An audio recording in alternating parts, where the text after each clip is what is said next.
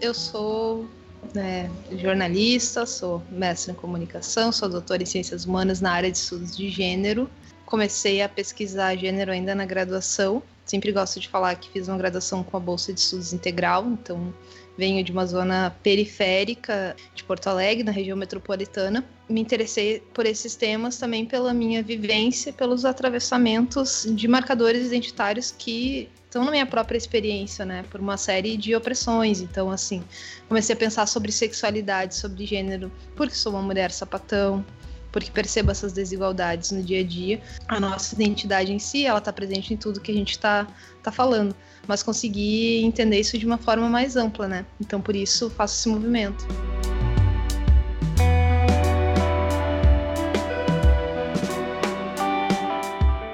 Já lecionei na UFSC como professora substituta nos últimos dois anos participei de movimentos sociais já, era uma das integrantes do GEMES, que é um, era um grupo de é, gênero, mídia e sexualidade, fez uma série de ações aqui em Porto Alegre. Também participo do coletivo Aquenda, que é uma reunião de uh, pesquisadores de gênero e sexualidade aqui do sul do país.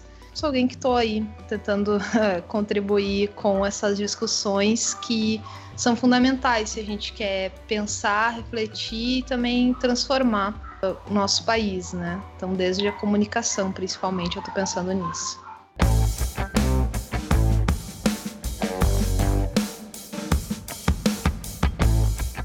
de uma maneira geral, é, a gente tem que pensar a comunicação como ao mesmo tempo um espaço que produz e reproduz essas normas sociais.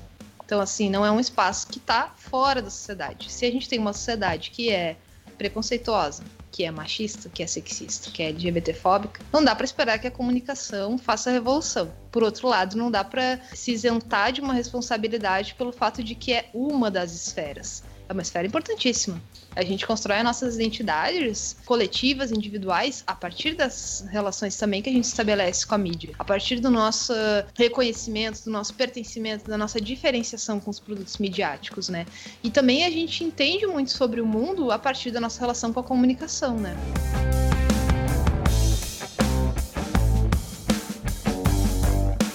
Então, muitas categorias que a gente não vai ter nem, um desconhecimento na nossa vivência é, mais cotidiana, a gente só vai ter acesso a elas, ou vai ter um primeiro acesso a elas a partir da comunicação.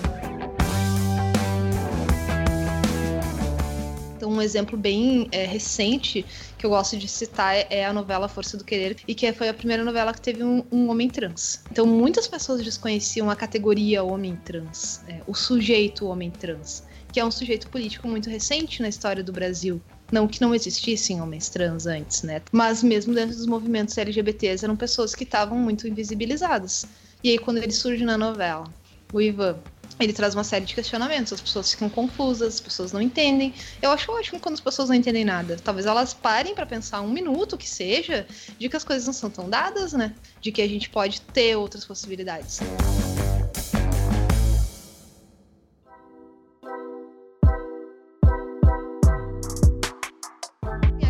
como essa, essa construção de gênero se dá, ela é importante não só para as pessoas trans, muito importante, mas importante também para as pessoas cis e para essas atribuições de gênero que também perpassam a nossa vida, né?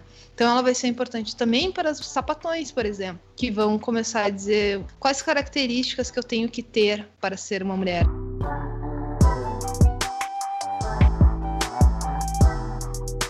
Monique Witt é uma autora que vai escrever nos anos 80 e vai dizer, olha, as lésbicas, os sapatões, é, são uma não mulher e um não homem, então.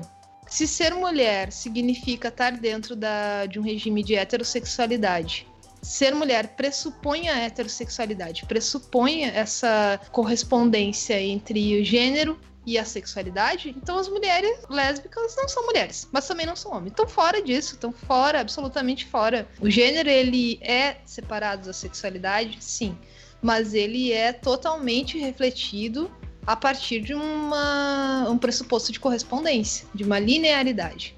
Então, para ser mulher significa ser uma mulher heterossexual e se relacionar com homens. Significa também ter uma vagina, significa ter peitos.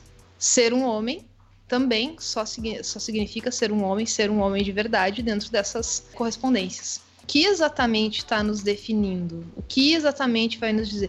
Quais são as tecnologias que a gente pode ou não usar para interferir no nosso corpo?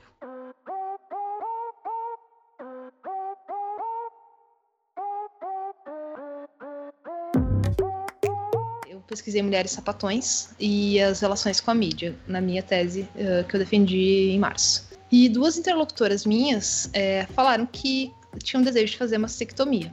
No primeiro momento eu fiquei, hum, elas querem fazer uma transição de gênero. Depois eu fiquei, hum, por que, que eu estou me perguntando se elas querem fazer uma transição de gênero? Uma delas, a primeira que me falou, disse, ó, oh, talvez eu esteja fora da tua pesquisa. Ficaram uma pesquisa com sapatões, né? Eu falei, por quê? Tu quer fazer uma transição de gênero, que tu não se identifica como sapatão? Não, continua me identificando como sapatão. Eu disse, então tá, então segue. Qual é o limite da intervenção corporal que faz com que ela deixe de ser uma mulher. Se ela tivesse me dito que ia colocar silicone, era uma intervenção corporal, era uma intervenção no mesmo espaço. Eu, eu me questionaria em algum momento? Nenhum momento. Alguém se questionaria? Não. A gente intervém no nosso corpo, como diz a dona Haraway, a gente vai se transformando num ciborgue faz uma série de intervenções para adequar o nosso corpo ao gênero, mas tem uma série de intervenções que são permitidas e uma série de, de intervenções que são proibidas ou consideradas anormais ou consideradas anomalias, quando na verdade, inclusive, nós três aqui no mínimo estamos com uma intervenção no corpo, que é, estamos os três de óculos. Estamos aumentando a nossa visão. O nosso corpo tão neutro, tão sagrado, que não pode ser mexido, a gente mexe nele o tempo todo.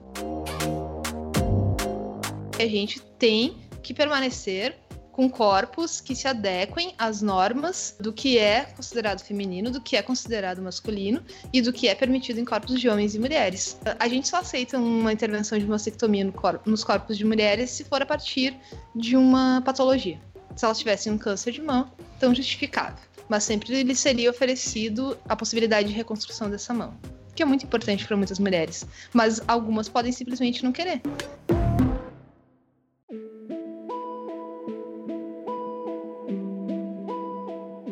A gente fica se perguntando quanto que isso é uma construção, quanto que isso é um desejo, quanto outras mulheres talvez não quisessem fazer isso e nem precisavam ser sapatões, podiam ser quaisquer pessoas descontentes com seu corpo.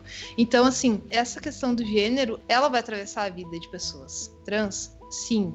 Ela é decisória? Sim. Ela faz com que as pessoas trans sejam muito excluídas. Dentre os LGBTs? Sim. Sejam as mais precárias? Sim. Mas ela também é restritiva da vida de pessoas cisgênero. Ela é restritiva da vida de todos nós.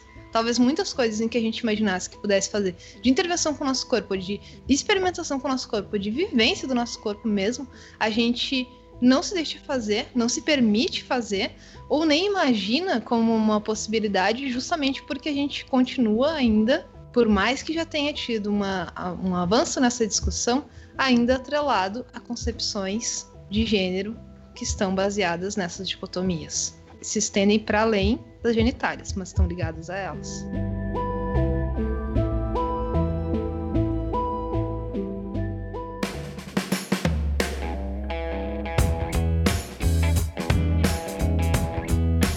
Toda a produção do jornalismo ela é baseada em valores masculinistas. Por quê? São os mesmos valores que perpassam a sociedade. Então, a nossa uh, produção, o nosso olhar para as pautas, as nossas ideias de pautas, a execução das pautas, ela é toda baseada nesses valores. Quer dizer que está tudo perdido? Não, quer dizer que está tudo em disputa. E a importância pode ser percebida a cada momento.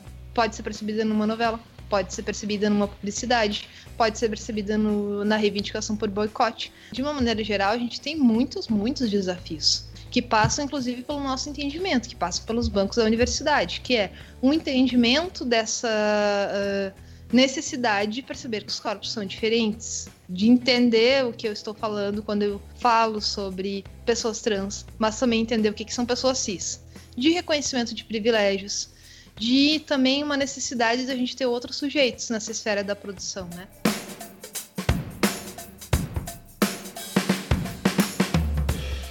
Toa que a gente pede que mais pessoas trans estejam nos espaços. mais pessoas trans estejam falando sobre pessoas trans, mas não somente sobre isso. Que mais pessoas negras estejam nos espaços de produção e nos processos decisórios e que falem das suas experiências, mas não somente disso.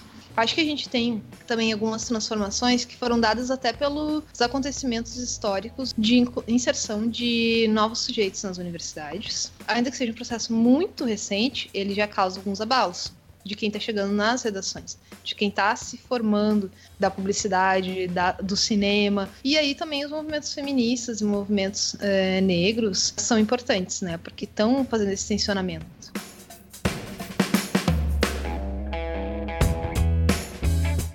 Então eu te diria assim, que a gente tem é, muitos desafios, que hegemonicamente e historicamente a gente tem muitos problemas, mas que não poderia dizer, ah, é tudo muito ruim, ou é tudo muito bom, ou está acabado. Eu te diria que é um, é um espaço que está em disputa, assim como todos.